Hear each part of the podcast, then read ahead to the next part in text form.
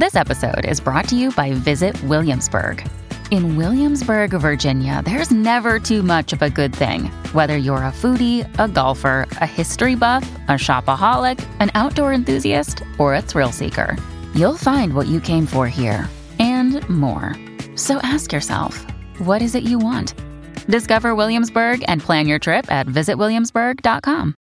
Mom deserves the best, and there's no better place to shop for Mother's Day than Whole Foods Market. They're your destination for unbeatable savings, from premium gifts to show-stopping flowers and irresistible desserts. Start by saving 33% with Prime on all body care and candles. Then get a 15-stem bunch of tulips for just $9.99 each with Prime. Round out Mom's menu with festive rosé, irresistible berry chantilly cake, and more special treats. Come celebrate Mother's Day at Whole Foods Market. Hey, it's Ryan Reynolds, and I'm here with Keith, co star of my upcoming film, If, only in theaters, May 17th. Do you want to tell people the big news?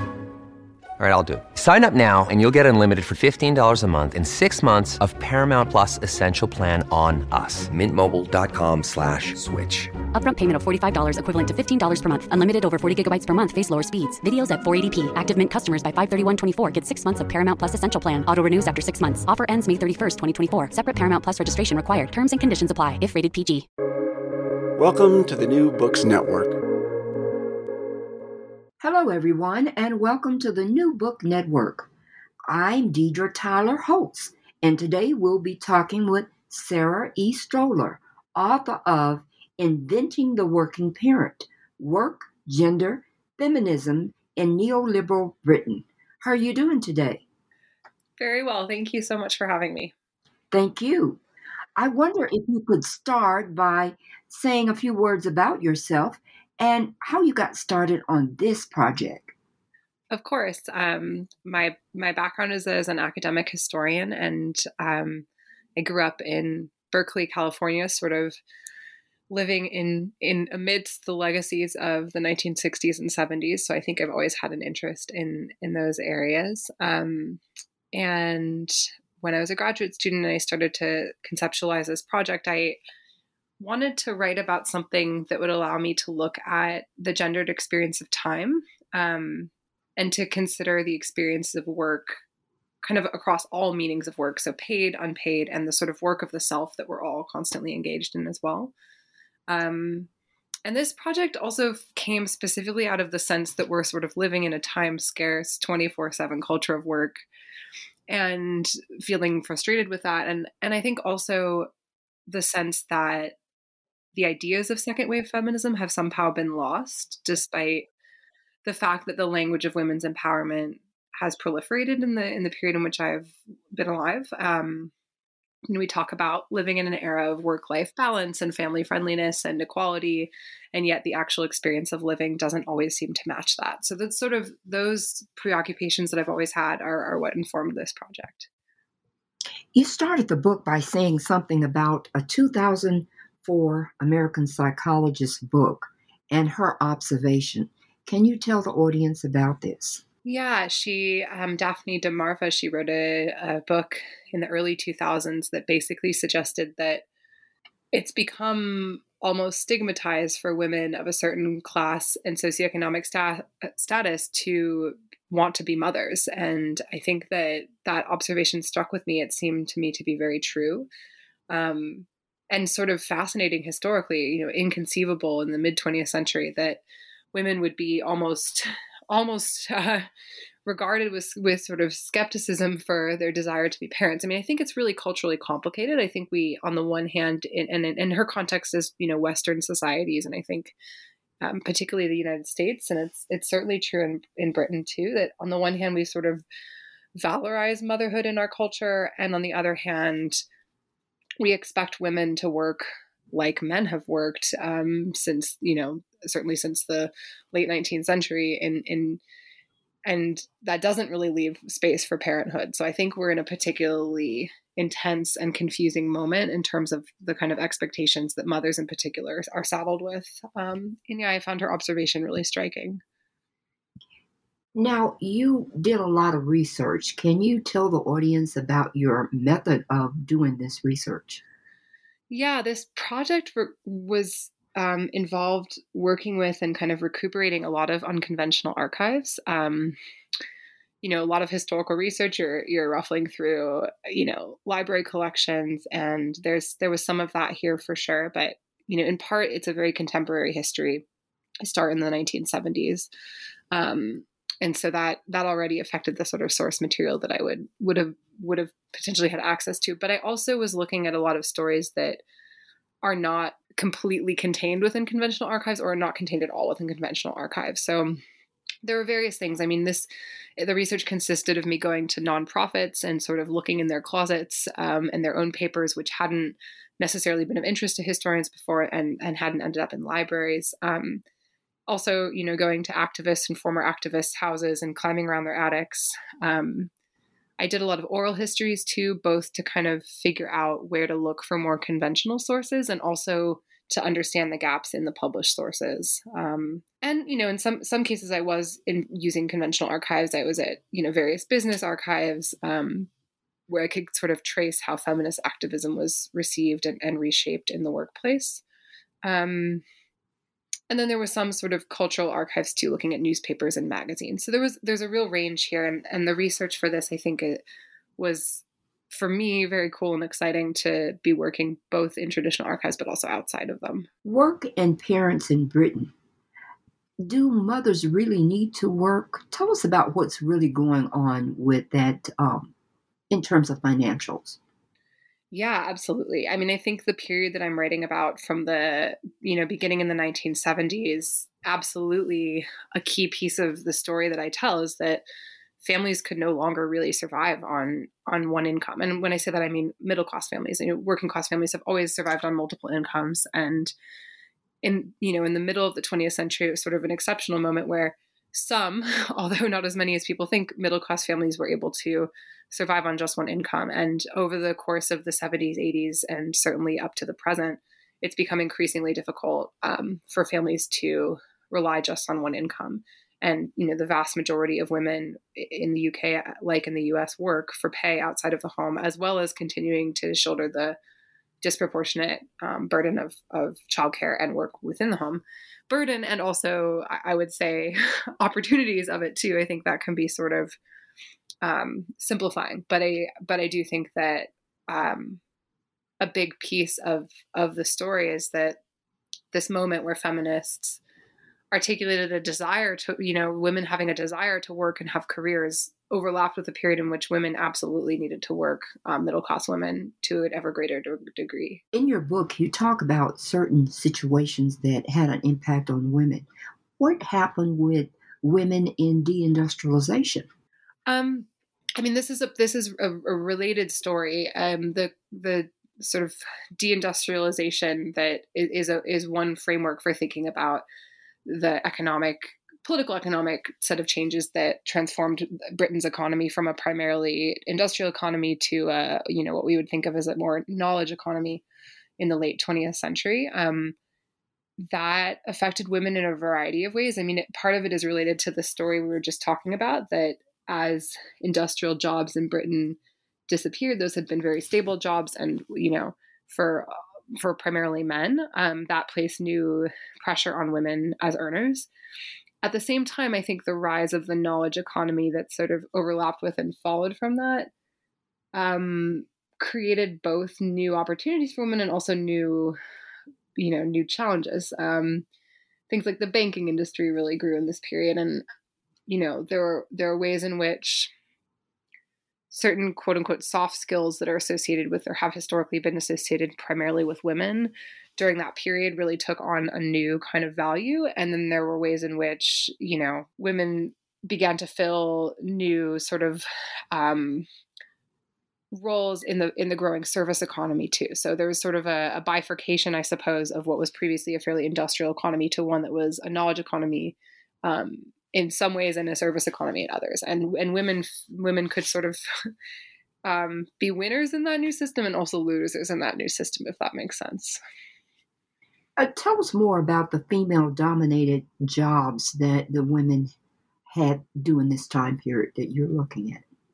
Um, the major sectors for women's work um, over the course of the 70s 80s and 90s i think you know things eh, many of them are traditionally areas in which women have been eh, important healthcare education service and that continued to be the case and it's still the case that we have a very structurally um, divided workforce in terms of the kinds of jobs that men and women are more likely to occupy. And i think you know that that does matter because a lot of the activism that i talk about eh, happened in the context of of particular types of labor you know during this period for example um, local government grew in, in, size and bureaucracy, and those were jobs that were, um, I think, disproportionately occupied by women.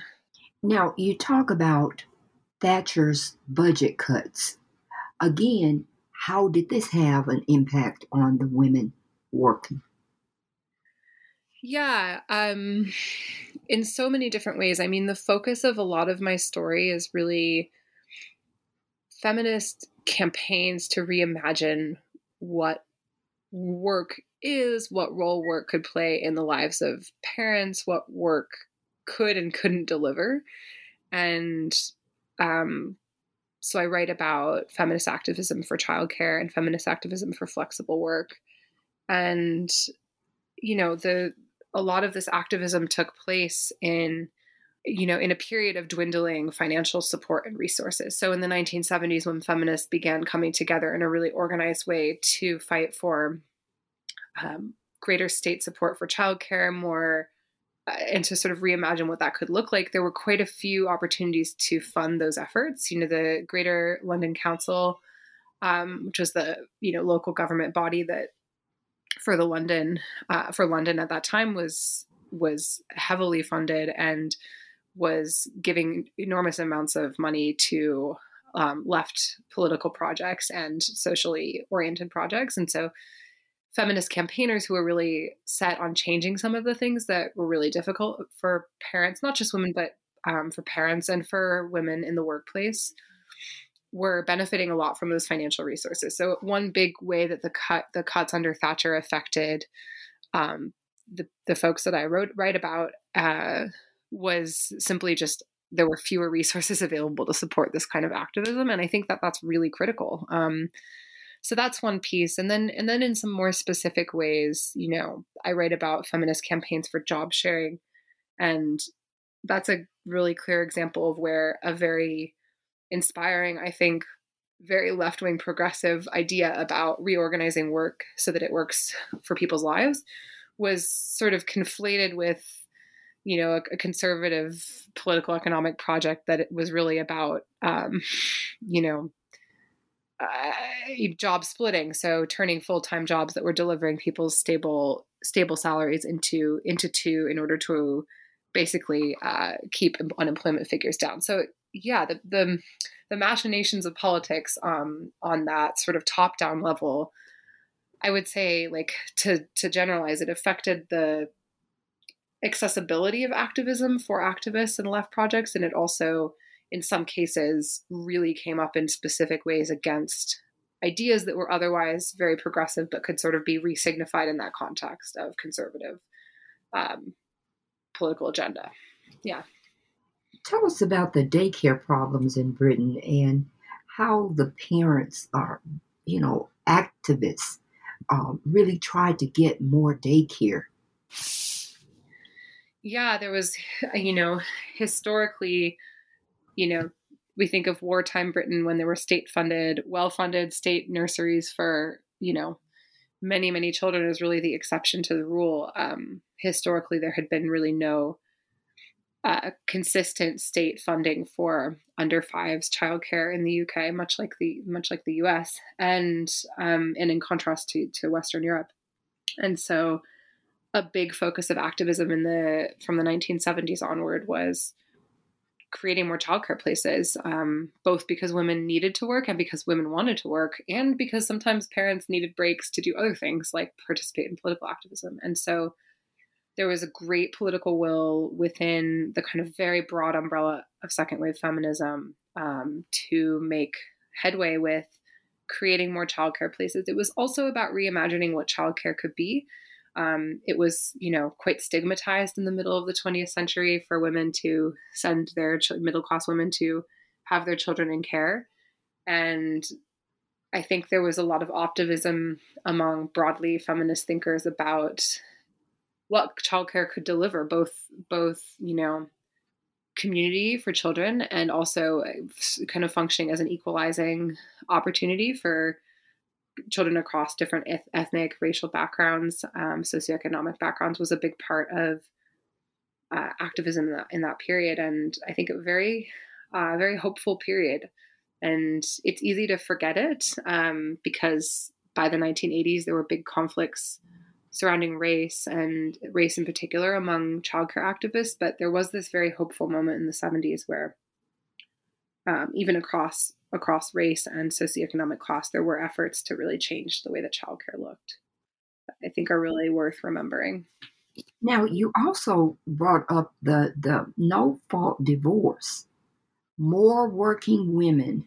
What's the relationship between no fault divorce and more working women? Um, yeah, the that's a. I'm not sure I have a ton to say on that question. I think that um, this period in which I'm writing about these topics, there, you know, there was a divorce was a growing phenomenon, um, and specifically, you know, historically, there had to be a, a someone had to be at fault to to achieve a divorce, and so basically divorce law was liberalized in this period, um, making divorce more accessible to more people. And so um, there were there was a rise in the number of single families, um, single parent families, and m- most of which were were headed by women. Um, and so again, it's just sort of one other factor that was pushing more women into work, and also I think um, you know part of a story of changing family structures and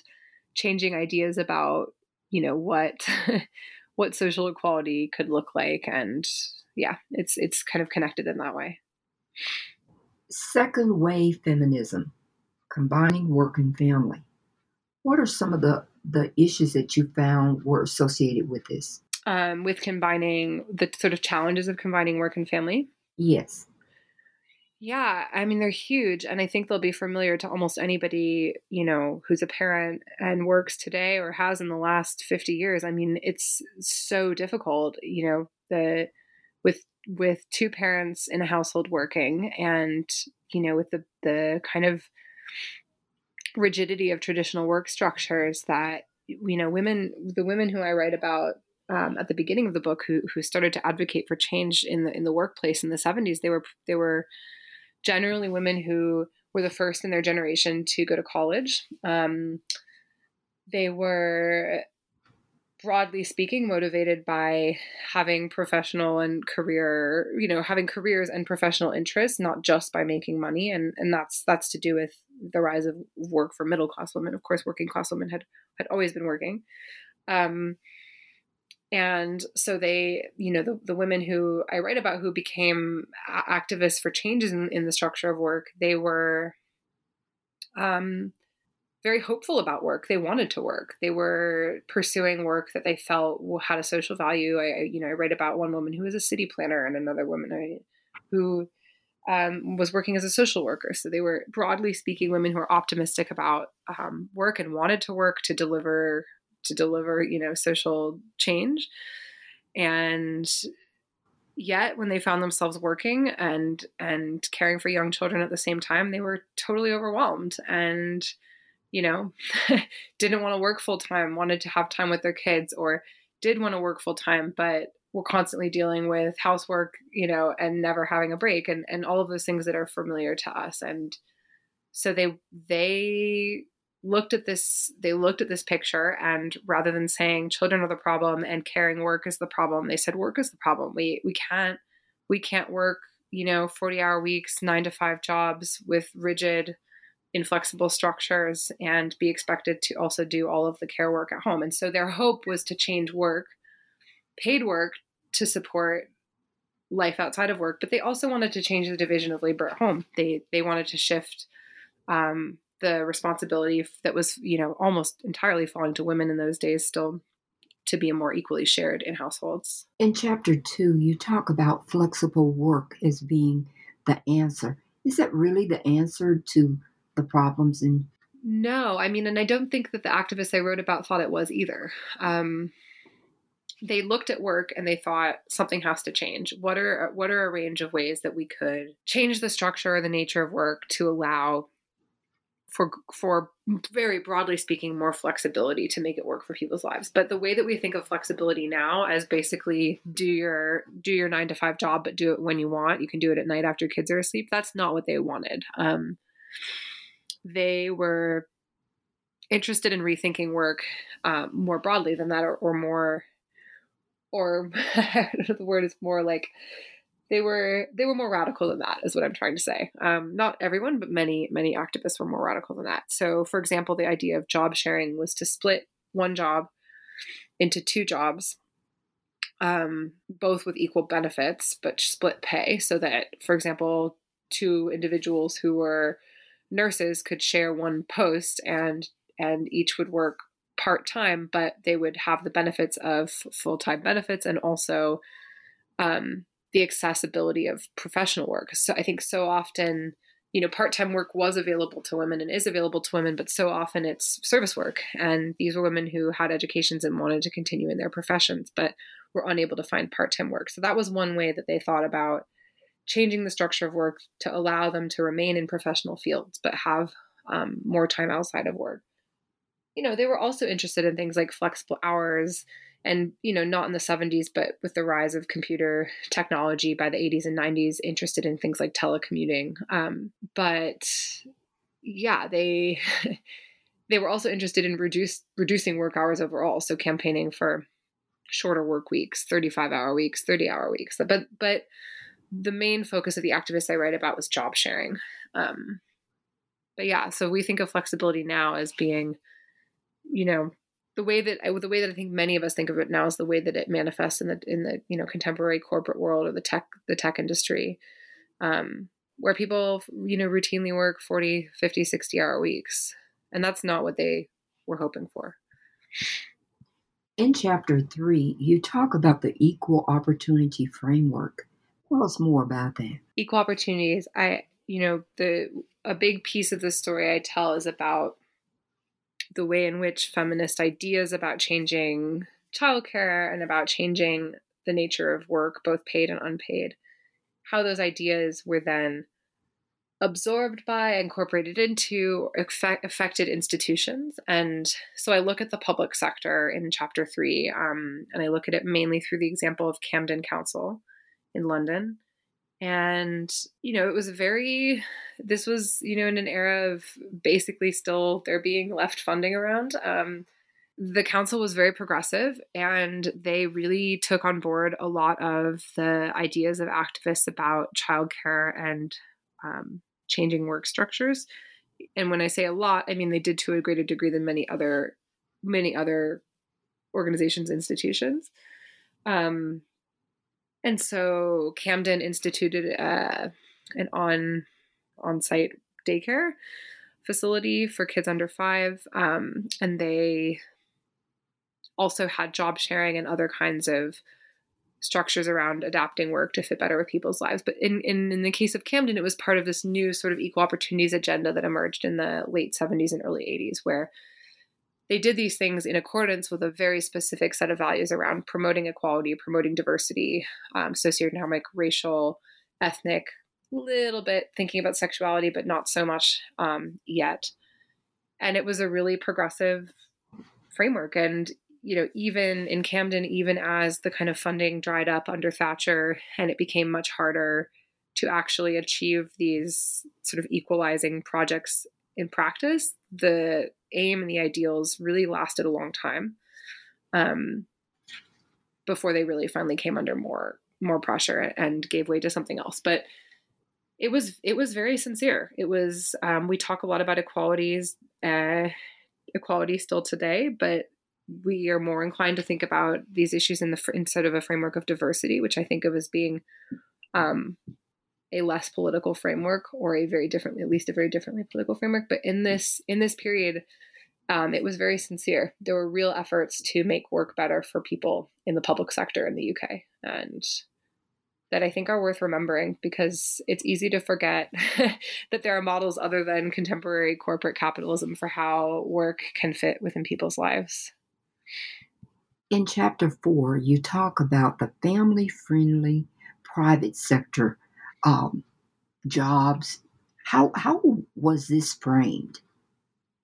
Yeah, so I think what happened in the private sector was very different. And um, I sort of I talk about the private sector both because I think it's really been the enduring legacy of activism on behalf of working parents, unfortunately, and also because it's really in, stands in contrast to what happened in the public sector. Um, and I think how it happened is also important. So, feminist activists who were working in you know left political circles in the 70s i didn't mention this when it when it came came to um, the public sector, but many of those activists went and worked within local government. And it's also the case that that there were feminist activists who went and worked within business, and uh, you know it was and is the case that there are progressive people in the corporate world as well. And um, yeah, the the private sector there are various reasons, but the private sector came under two things, I guess. One is that there were activists in the private sector who were trying to make change on behalf of women. So I write a lot about um, banking and the banking industry in Britain in this period, but there were women within banking who were really trying to emphasize to management that there were women who wanted to stay in their jobs after having children, that banks could benefit from, and all industries could benefit from retaining women. And at the same time as feminists were really making that case in new ways inside of, you know, corporations, there were also new pressures affecting the labor market that were encouraging employers to want to recruit and retain women. Um, the number of you know new grads coming out of uh, universities was falling, and there was there was demographic pressure basically to rely more heavily on women's work, and so there was sort of an alignment between the aims of feminists to get more women uh, to remain in work and to have work adapt to some extent to their needs to in order to do so um, with you know corporate capitalism's needs to recruit and retain more women um, in this particular demographic moment. And so those things came together and you know there are various interpretive frameworks for thinking about that. Um, some some people in you know sociology and gender studies talk about perverse confluences between feminism and neoliberalism and i think that that's true. I think that it's a little bit the case that ideas that feminists um, wanted as part of an a kind of way of advancing equality were resignified in the context of corporate life and sort of capitalized on um, but i think women who were very um, well intentioned and focused on improving work for, for, women broadly were active in that process. Um, so I write about that in, in, chapter four through the through the case uh, case study of the banking industry and especially the bank uh, NatWest. In chapter five, you talk about the pursuit of having it all. Tell us some examples of what you were talking about in chapter five. Yeah, I think um, you know, the book mainly looks at the ways in which feminist ideas sought, sought to challenge uh, work and both at home and in the paid workplace for women. Um, and how those ideas were incorporated or not in in the workplace. Um, and my aim in that fifth chapter is a little bit different um, you know, working, we haven't really talked about this yet, but working, a big part of what I talk about in the book is that working parenthood was a political framework. Um, it was a political idea. And when feminists in the 70s talked about working parents and working parenthood, the meanings of that were very different than the meanings that were contained within the way that corporate employers talked about working parents. And so that's a big part of the story that I tell. But and we could come back to that maybe if there's time. But at the but in that fifth chapter, what I try to do is I try to look at working parenthood from a more cultural perspective. Um, over the course of the period from the 1970s, you know, I, I basically go up to the millennium, but we could continue the story beyond that for sure. Um, more and more people began to identify as working parents instead of, for example, working mothers or just parents or some other formulation that would have been more impactful at a different moment in time. And so I look at I look at what those identifications meant to people and how and and kind of raise the question of why did people identify as working parents? Um, you know, it's, it's a it's a uh, what's the word I'm looking for? It's a formulation that emerged within feminist activism, and so I think it's quite interesting that it became um, language that was used much more generally, well beyond feminist circles. You know, in the 1990s, all kinds of people talked about themselves as working parents. Many of them, or even most of them, not feminist in their orientation, particularly. And so, the the chapter is really about what that is and why. Um, and I, you know, the, what I suggest there is that it allowed people. It kind of had two functions. One is that talking about being a working parent allowed people, and when I say people, I mean both women and men, to talk about the stress and the exhaustion and the strain of trying to do it all and have it all. And at the same time, I think it actually allowed people to express their hopes for better working lives, for more equal marriages, for happier families. And so I think it was a really powerful language for people that resonated with with their experiences of trying to navigate greater expectations than ever for individual success while also um, taking care of children and taking care of communities.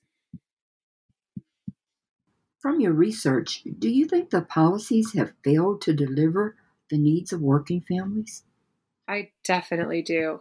Um, I think we've failed so profoundly, and it's, you know, the pandemic really drove it home. Um, I mean, first of all, you know, working class women have always dealt with the conflicts between paid work and taking care of children and households and work, you know, forever. And I think it's striking that it, you know, it, it has taken these kinds of moments where um, middle class women in particular are subject to similar pressures for people to take take those issues seriously. But yeah, I mean, I think I just saw a statistic the other day. I think it's seventy six or seventy seven percent of American women now work um, with with children now work for for pay as well. That's the vast majority. And I think that it is a strain for nearly all of those people, um, even the very well resourced and many, many who are not nearly so well resourced. Um, I think that the activists that I write about in this book don't feel like things have changed for the better for the most part. Um, you know, there were it's not all it's not to be all doom and gloom. I think part of why i wrote this book is to look back and try to remember some of these ideas that were really inspiring like the idea of having community based childcare that serves hyper local neighborhoods that is progressive in its orientation that is you know has hours that work for working parents. Like those ideas are still really important and we're still struggling to have enough childcare places. Um, i think part of why i wrote this book is to is to go back and remember some of these ideas that were really inspiring and to think through where could we go next because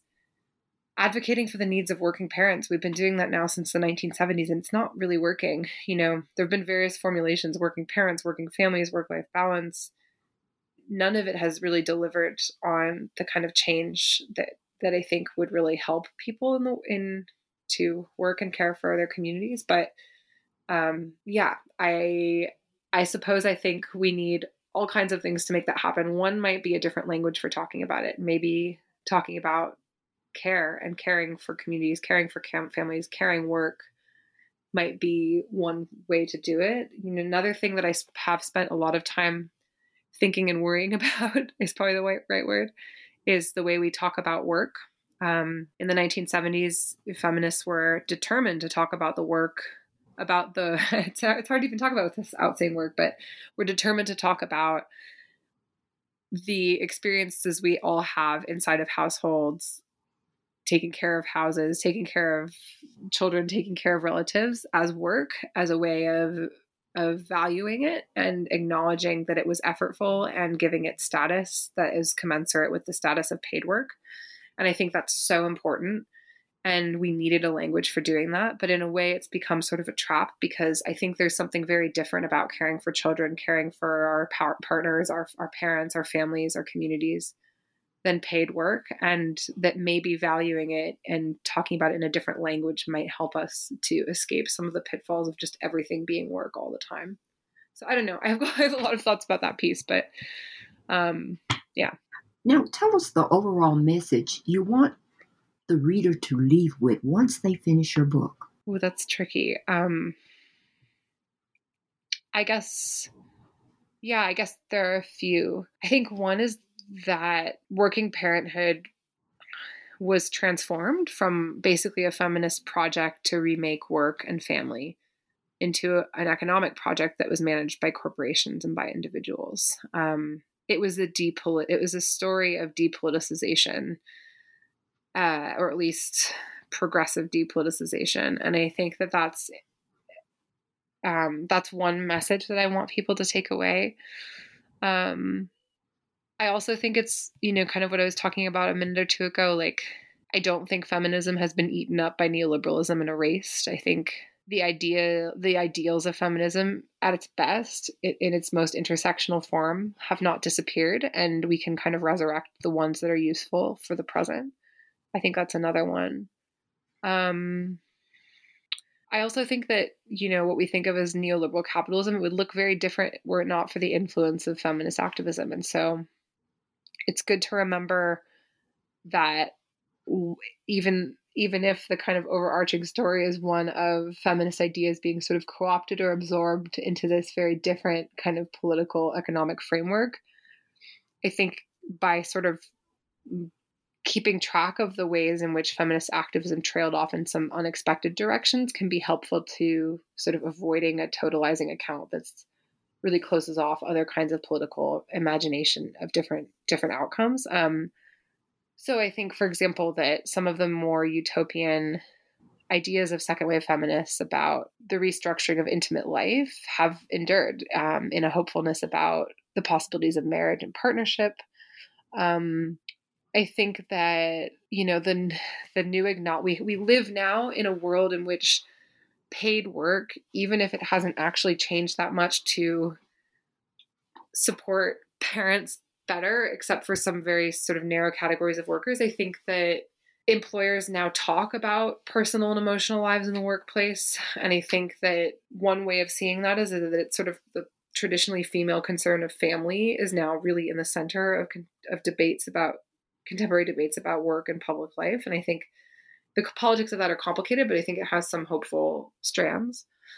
Um, and then I, I also think it's just worth remembering that the way in which corporate capitalism incorporated feminist ideas and sort of understood the working parent and has sort of talked to us about the working parent is not the only way that work can work differently. I think remembering things like the way that Camden um, supported its staff through equal opportunities policies within a broader commitment to overcoming discrimination is really powerful and and worth remembering. Um, yeah, I think those are some of the things I hope that people take away.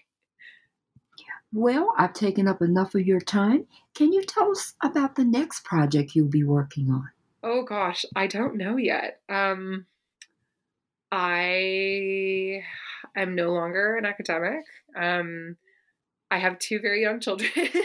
so I sort of wrote this book about working parenthood and then became a working parent right after. So it's all it's all sort of overdetermined. But I am doing other forms of writing. I write about some of these issues um, for more popular outlets now, less academic ones. And um, yeah, right now I'm working on a piece about real estate, which I think is another interesting area. So I'm not sure where I'm headed next, but I think I will continue to be preoccupied by these questions about how we spend our time, what work means um, for, yeah, for a long time. Well, thank you so much for being on the podcast, and we look forward to hearing about your other projects in the future. Thanks so much for having me.